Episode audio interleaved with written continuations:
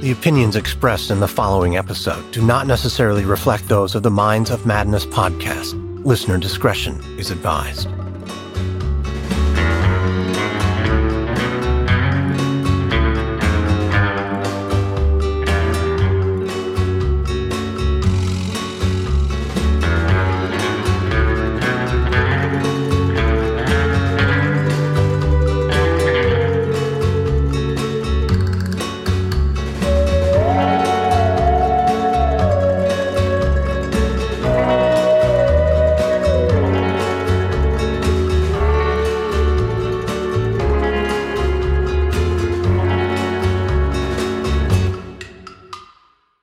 It had been four years since anyone lived inside the ranch style home in Port St. Lucie, Florida.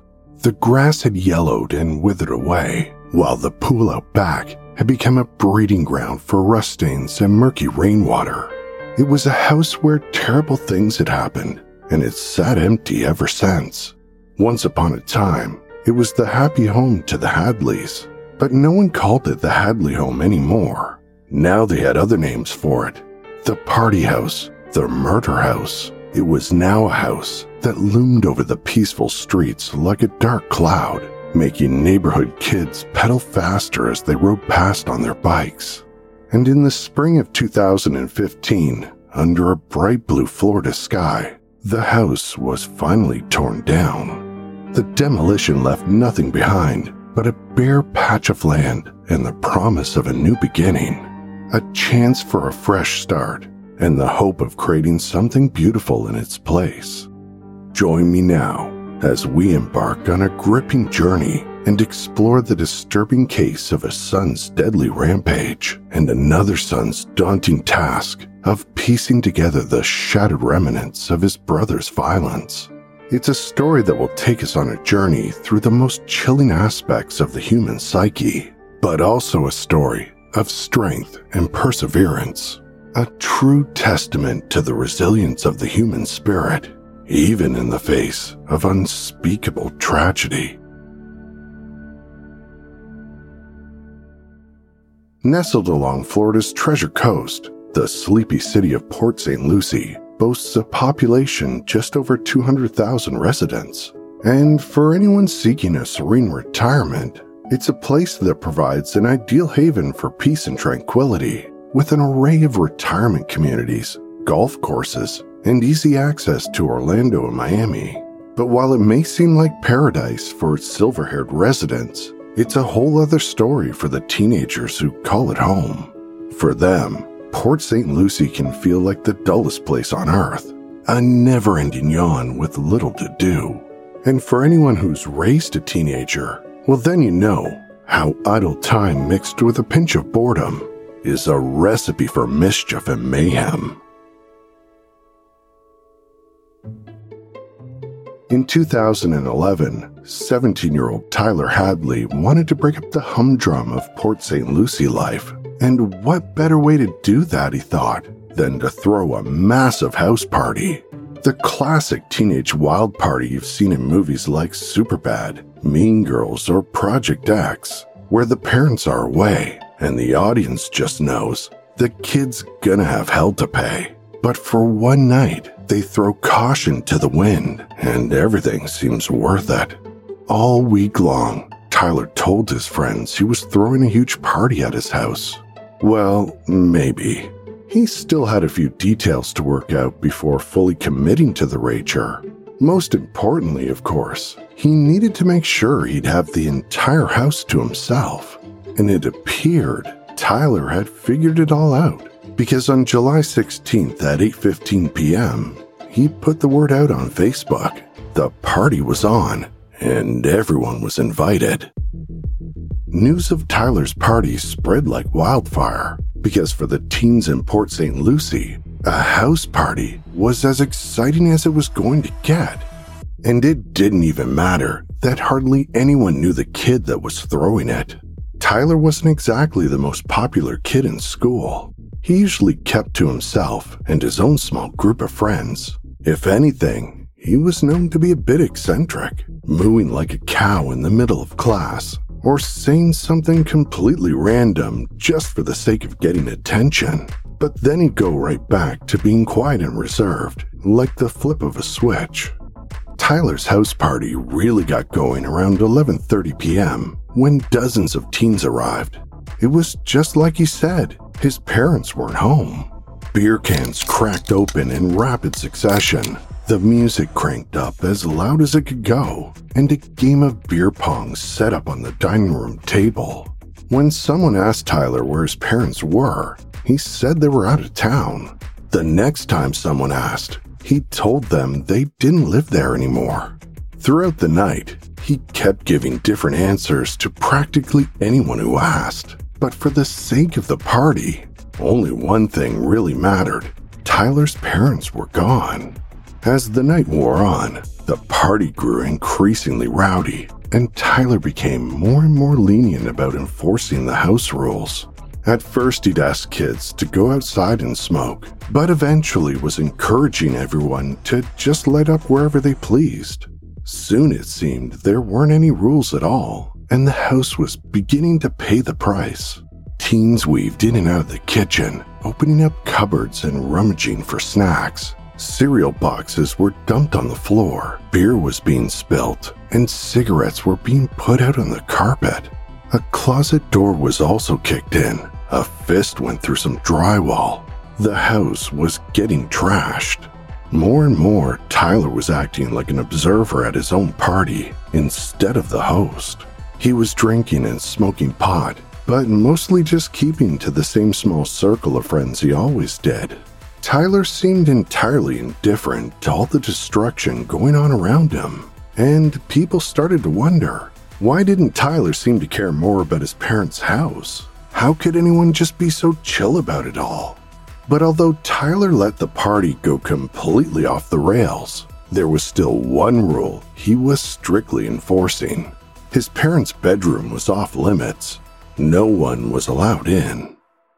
The few times people did try to go in, the door was always locked.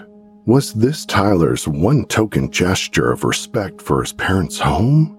Or was it something else? Something darker. What was behind the locked door? And why was Tyler so adamant it stayed closed when he didn't seem to care about anything else? Eventually, the alcohol ran dry, and Tyler found an older friend to do a beer run. But by that point, it was too late to save the party. Rumors were spreading around about another party somewhere else, and many of the teens left. After everything Tyler had done to throw the party of the summer, seeing the bulk of the crowd leave for greener pastures must have stung. But soon Tyler had more to worry about than just his bruised ego. Because the mass exodus of noisy teens leaving the party had caused noise complaints from neighbors. When the cops showed up at the Hadleys, Tyler's entire demeanor changed in an instant. Gone was the cool kid with nothing to fear, which didn't make a lot of sense for a kid who just destroyed his parents' house. A slap on the wrist from the local cops seemed like it should have been the least of his worries, but it was obvious the police had really rattled him.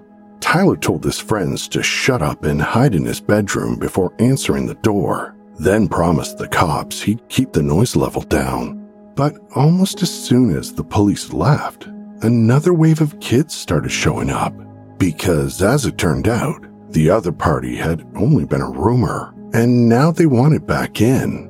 For Tyler, this was a double edged sword. On one hand, his party was again the only party in town, but on the other hand, having the cops show up on his doorstep had really freaked him out. Although he tried his best to keep the noise down, eventually he just started kicking people out and the party wound down. At 4:40 in the morning, Tyler made another post on Facebook. He was going to throw another party. What he didn't know was that police were already on their way back to his house, but this time it had nothing to do with the noise.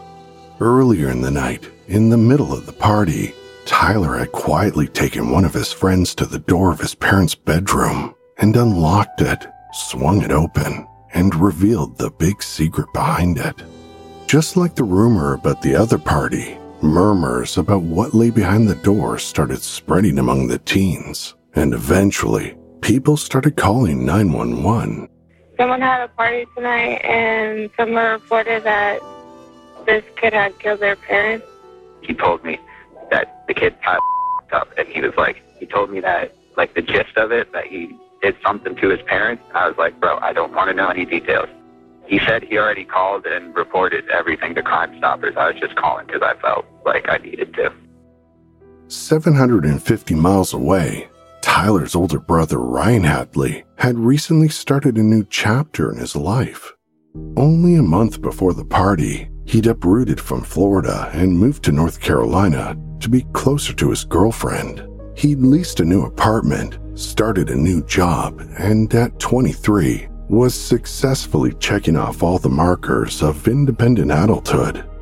On July 17, 2011, the day after Tyler's party, Ryan woke up in the home of his future in laws to a series of alarming text messages from a friend who still lived in his old neighborhood, asking if Ryan knew what was going on at his parents' house.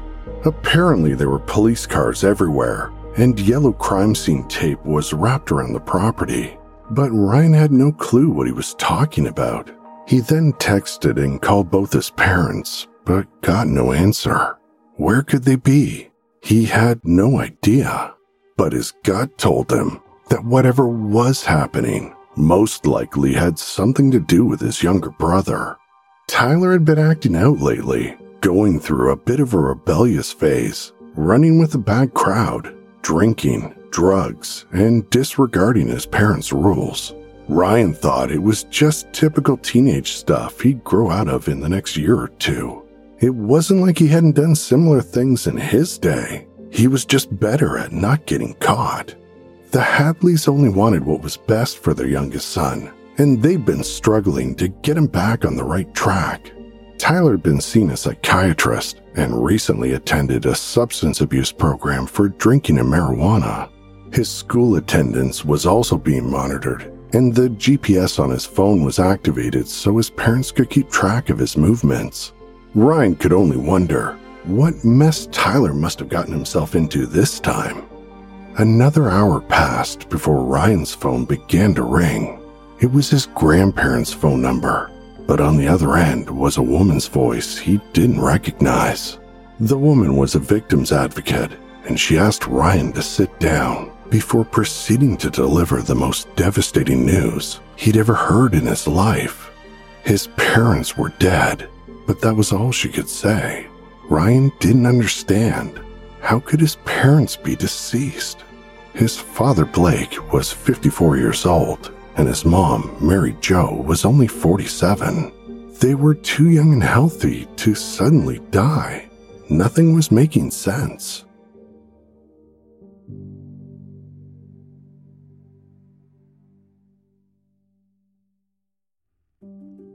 Blake and Mary Jo have been married for nearly three decades. Blake, a die-hard Florida State fan, had worked as an operator at the St. Lucie power plant for the past 24 years, and whenever he wasn't busy keeping the city's lights on, he could often be seen out on his driveway shooting hoops with his sons. Mary Jo was a beloved local elementary school teacher, known for her generosity and kindness, always going the extra mile to help students in need. Between the two parents, Mary Jo was the stricter of the two, but was never overly harsh. And from the outside looking in, the Hadleys seemed perfectly happy, a wonderful family that had built a great life for themselves. But now, that was all over. And since no one could tell Ryan anything more over the phone, he decided to pack his bags and head to Florida to find out what was going on. When Ryan got to Port St. Lucie, he headed straight to his grandparents' house. He would later reflect about this time in a memoir he wrote titled A Thousand Fireflies. That time stood still as he waited for more news from police. That night, just after 1 a.m., police knocked on his grandparents' door and delivered more crushing news he could barely comprehend. His parents hadn't just died, they'd been murdered, and the person responsible was his younger brother, Tyler. Tyler Hadley was born December 16, 1993, and as a child, loved trying new things, like sports or musical instruments. But the one thing he always struggled with was self esteem. His lack of confidence meant he'd never practice anything long enough to see results, and he'd quit almost everything he ever tried. A real cause for concern came around Tyler's 10th birthday when he began to develop an eating disorder, sending his worried parents in search for help, which is when they realized Tyler was dealing with more than just low self esteem. He was also diagnosed with depression, ADHD, and a thyroid condition that was affecting his growth. But with medication and hormone therapy, they hoped Tyler could get back on the path to a happier and healthier life. His troublemaking days started at around age 11. He'd graffiti walls of public bathrooms, steal lawn ornaments, smash them, and set fire in the woods. Soon after turning 12, he started drinking and smoking marijuana. By 16, he'd escalated to stronger drugs like Percocet and ecstasy and started skipping school. Blake and Mary Jo knew that the road ahead for Tyler could get worse, but were determined to help him navigate his teenage years and eventually enrolled Tyler in a substance abuse program. His parents were willing to give him anything he needed to improve the self destructive path he was on by providing him with plenty of love, support, and services. But all Tyler could give in return was contempt.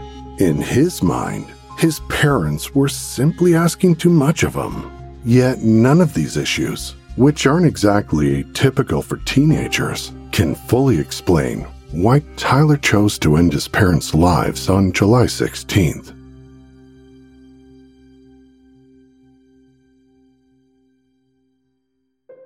On the day of the party, Mary Jo and Blake had spent the afternoon at a farmer's market. While they were out, Tyler had some friends over. As the teens hung out and smoked some weed, Tyler told them about the big party he was throwing later on. All in all, it was a typical Saturday for the Hadleys, and when his parents came home, they went about their business as usual.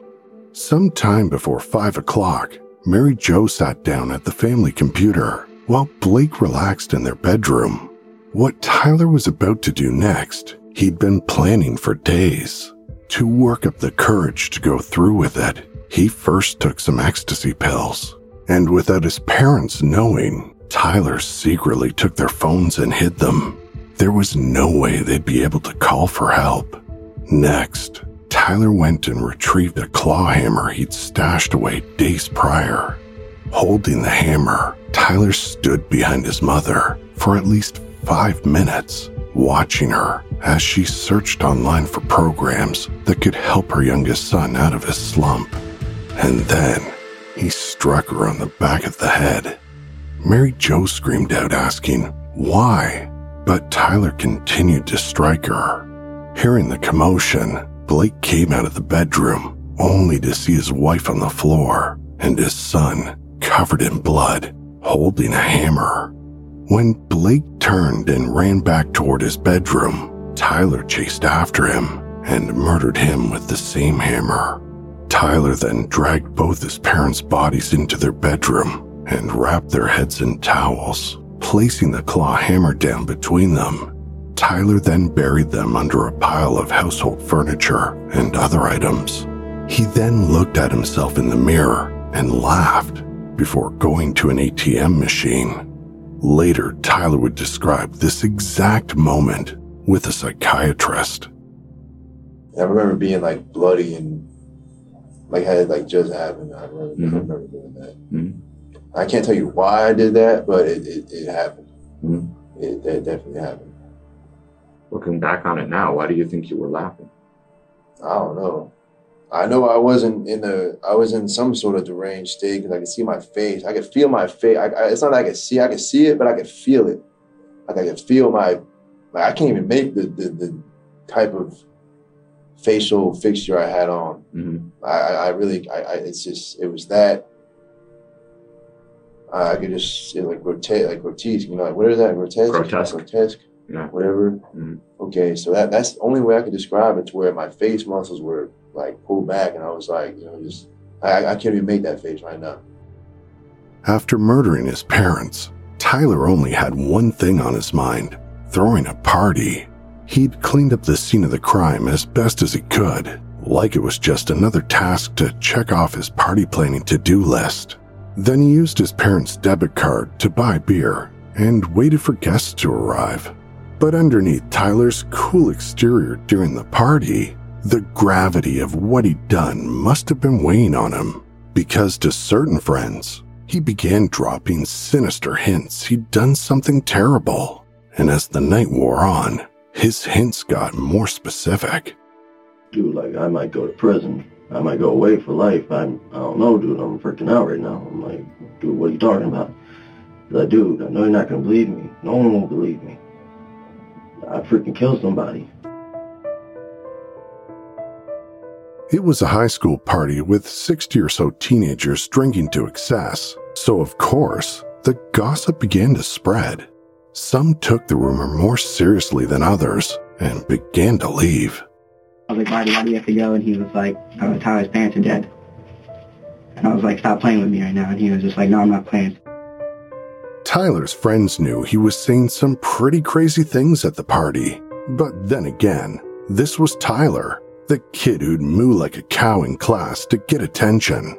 And Tyler actually had a strange track record of claiming he wanted to kill his parents. In fact, he'd said it so many times over the years, it was almost like a broken record. Said, I know Tyler's been saying for a couple weeks that he wanted to kill his parents. And he's like, and he said to me, you know, wouldn't it be cool if I killed my parents and had a party? And everybody thought, you know, everybody thought the kid was just playing. When that same friend asked Tyler why he'd want to do that, Tyler's answer was simple. No one had ever had a huge party with murdered bodies still inside the house. Then around 1 a.m., Tyler decided he needed to tell someone exactly what he'd done. No more beating around the bush. He grabbed his best friend Mike and told him point blank, I killed my parents. Mike, of course, didn't believe him. So Tyler opened up his parents' bedroom door and showed him the bodies. Shockingly, Mike didn't leave the house right away after what Tyler had shown him. Maybe his brain wasn't fully processing what he'd seen. Maybe in that moment, he was afraid of Tyler. Whatever the reason, Mike hung around drinking and partying some more, knowing Blake and Mary Jo's bodies were just a few feet away. Mike eventually told another friend about what he'd seen, and soon, nearly everyone had heard rumors about dead bodies at the party.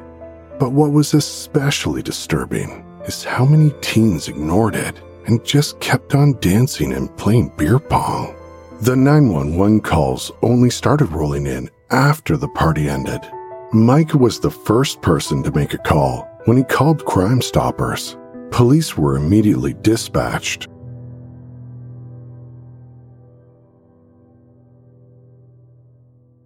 When police arrived on Granger Avenue for the second time that night, they could see Tyler through the windows. He was pacing back and forth.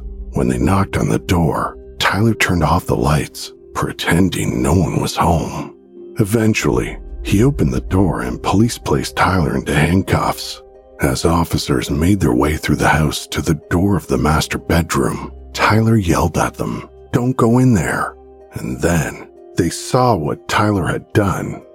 The shock value of this case created a firestorm in the press. It was front page news. How could a 17 year old murder his parents and throw a party with their bodies in the other room? It was such a vacuous and appalling reason to commit murder. Nobody could wrap their heads around it. The public demanded answers, certain there must be deeper and more complex explanations. So the media turned their sights on the only remaining family member they hoped could provide answers. They turned to Tyler's older brother, Ryan.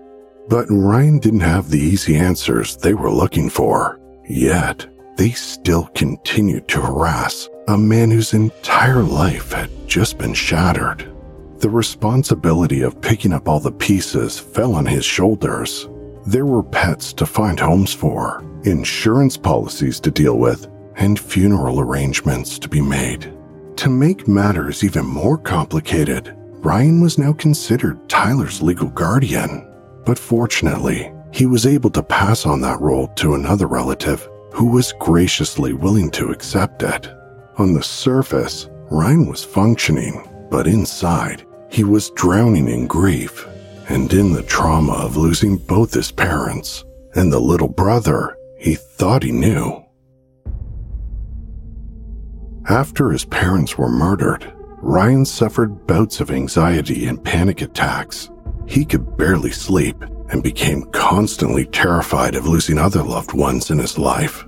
Ryan's world had spun off its axis, and he was spinning along with it. Fairly quickly, Ryan realized he needed to deal with the burden of his grief in a positive way, or else he'd end up being swallowed by it. He could numb himself with substances, but where would that lead? He could let his anger fester, turn acidic and bitter, but he had a girlfriend who'd one day become his wife, and what would that do to her? Ryan refused to let his own future become the third victim of Tyler's rampage. So, in a move that would have made his parents proud, Ryan sought the help of a professional. Ryan landed in the office of Dan Yearick, a professional grief counselor, and another story emerged from the tragedy of his parents' murder one of strength, healing, and friendship. I met Ryan after he wandered into a hospice organization where he was living here in North Carolina and said he needed help. And they referred him to me after a, couple other therapists evaluated and decided that they really couldn't take him on. His prognosis was not good given all that had happened. At first, Ryan struggled with just even fully accepting that his brother had murdered their parents. It didn't seem real. Intellectually, he understood what had happened, but his brain refused to fully accept it all at once. While processing his grief, Dan always made sure Ryan had someone he could reach out to during some of his darkest hours, providing Ryan with a safe space to grieve in ways that he needed to. People talk about, I need to recover from grief. Well, you don't recover from grief. Grief is the process of recovering from a loss. And given the right environment, grief does its work and it brings about healing. There's a psychologist by the name of William Worden, and he talks about the four tasks of grieving, and they are not to be completed in any particular order, and they may not be completed fully, but they are, you know, simply to accept the reality of the loss. And by that, it's not being in denial, it's basically being hit, especially in the beginning, with the reality that that person is gone. People who have had spouses in their lives for many years wake up for a long time after the spouse is gone, expecting that person to be there. So that can take a very long time. Task number two, which is probably where Ryan and I spend most of our time together, and probably any person that I see in therapy for grief spends, and that is to process the pain of grief. According to Dan, we live in a culture that prioritizes finding quick fixes to avoid discomfort rather than focusing on long term solutions that require effort and commitment. But when it comes to processing grief, Dan doesn't believe in shortcuts and believes the pain itself is a necessary part of the process. People need to feel the pain of that. And that's a lot of what Ryan and I did going to the house and then later on looking at photos of his parents' bodies that was creating the space for him to really feel the pain and for it not to be taken away from him. The third is to adjust in the world without the deceased. Uh, yesterday, on my way home from work, stopped at the uh, accountant and gave her all of my tax papers and reminded myself that if I were to die, I don't know how long it would take my wife to realize that that's now her job because I just, oh, I have always done it. And then the fourth one is to find an enduring connection with the person who's gone. You know, people often say, I, am af- afraid I'm going to forget what their voice sounds like. I'm, I don't remember how they smelled. And there's this period of time of almost panic that I'm losing them. When I've worked with people who have lost spouses, for example, who have lost children and then decide to have more children after that, this task is really important because it is very possible for me to lose my wife and fall in love again and marry again and love someone, but that doesn't mean I no longer love my first wife. I have an enduring connection. When Ryan returned to his childhood home, Dan went with him. When Ryan felt a surge of emotions at the sight of his parents' closed bedroom door, Dan opened the door and stood in the room with Ryan. When Ryan felt his anger rushing to the surface, they went outside into the backyard, and Dan stood by as Ryan tore apart wooden boards the Hadleys had once used to cover windows in case of a hurricane. It took two months before Ryan decided he was ready to see the crime scene photos of his parents' bodies. His brother's trial was quickly approaching, and Ryan knew he was going to hear the excruciating details of what had happened to his parents. He was going to see these photos in court and needed to prepare himself.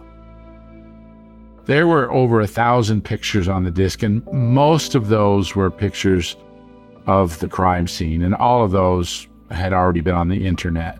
There were about a hundred of his parents, and and he also said to me one of the reasons he wanted to see them is because that was one thing he had control of and that there was nothing else about this process that he had any control over. So we basically agreed this could be a mistake, but if it is, we'll deal with it like we've dealt with everything else. We looked at each picture of the bodies, which started with just slowly removing the debris on top of them, that eventually revealed the copious amounts of blood, brain matter, bone. It was very gruesome. And uh, we had it on a laptop computer, so I looked at each picture first and I described it in detail so that he knew what he was going to see. And then I would turn the computer to look at him, and it was a grueling process. We took several breaks. There were times when he just shook and we just waited it out.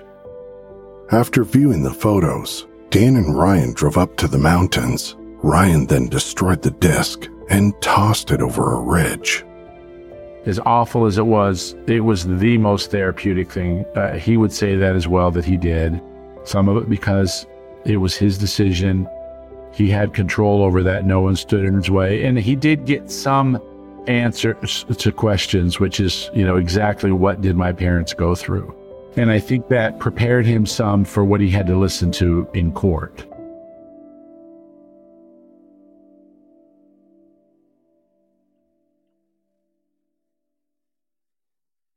Tyler Hadley remained in custody from the moment of his arrest. In court, he initially pled not guilty to all charges and attempted to plead insanity. But his long history of telling others he wanted to kill his parents made an insanity plea an unfeasible defense. It also didn't help that Tyler callously signed his name Hammer Time, Hammer Boy, or Hambo for other inmates who asked him for his autograph. The fact that whether or not Tyler had indeed committed the crimes of first degree murder was never much in doubt. The circumstantial and forensic evidence was completely insurmountable. But the only mystery that seemed to remain was why. The media continued seeking a complicated explanation for Tyler's motives. They wanted a digestible narrative that could make sense of the tragedy. But in the end, it was the simplest explanation that held true. Tyler wanted to have a party. He wanted to smoke weed and chill. He didn't want to go to school. He didn't want to do counseling. His parents were simply an obstacle that had to be cleared away. He didn't see them as people, but as mom and dad, parents who were spoiling his fun. It was just as tragic, unthinkable, yet simple as that. Ultimately, Tyler pled no contest to his crimes and was given two consecutive life sentences. But in 2016, his sentence was overturned on appeal and his case was revisited. During his new hearing, Tyler was interviewed by a psychiatrist where Tyler revealed that his thoughts about killing his parents started off as a joke, but then turned into pervasive intrusive thoughts he couldn't get out of his mind. Asked if he regretted killing his parents, Tyler said this I miss him. Like I wish I could I could talk to them and, and, and know them more than what I did. I didn't really know them well as people, and that kind of makes me depressed about that. Like I, I wish I would have known them more as people instead of just mom and dad. You know, like I I, I never really seen them as real people. Because now that I'm around people that are their age, I'm like, damn, you know, maybe I could have, you know, they were probably just like you. You know, I could have talked to them about things more than just like basic teenage kid stuff. In 2018, after another review of the evidence, Tyler was again resentenced to life in prison. In his final statement, Tyler still couldn't explain his actions. I still don't understand myself and the reasons for my atrocious actions. I really don't know, contrary to what anyone else may tell you. Ryan Hadley co wrote his memoir, A Thousand Fireflies with Dan Yearick, so he could have his experience on record, but also because he never wanted to speak publicly about the murder of his parents ever again. He writes in his book that while he still loves his brother Tyler, he agrees with the court's decision. He believes Tyler should spend the rest of his life in prison. As Ryan puts it in his book, the glass is neither half full or half empty. It's both at the same time.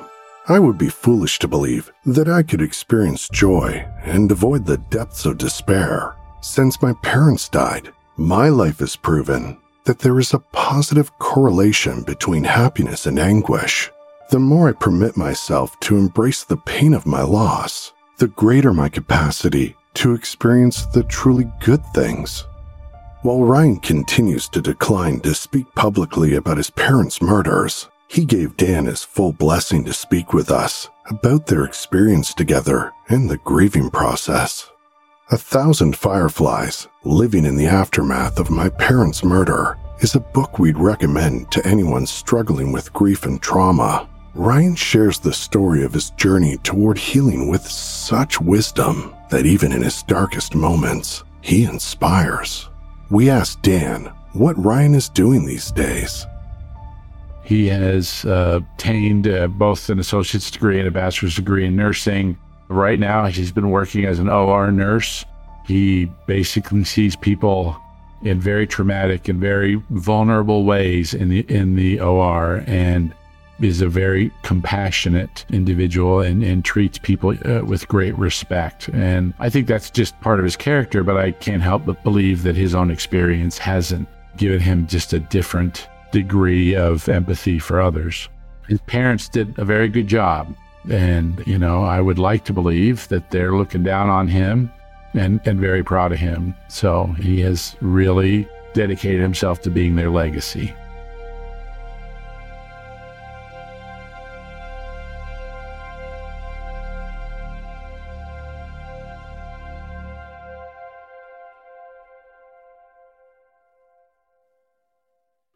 Follow the Minds of Madness on Apple Podcasts, Amazon Music, Spotify, or wherever you get your podcasts. To support the show and get access to ad-free episodes, extra content, and Patreon exclusive episodes, go to patreon.com slash madnesspod. To find us on Instagram and Facebook, search The Minds of Madness, and on Twitter using the handle at madnesspod. And also, by checking out our sponsors and using our promo codes, you're also helping support the show. We've got all the links in our episode notes. So until next week, thanks for listening.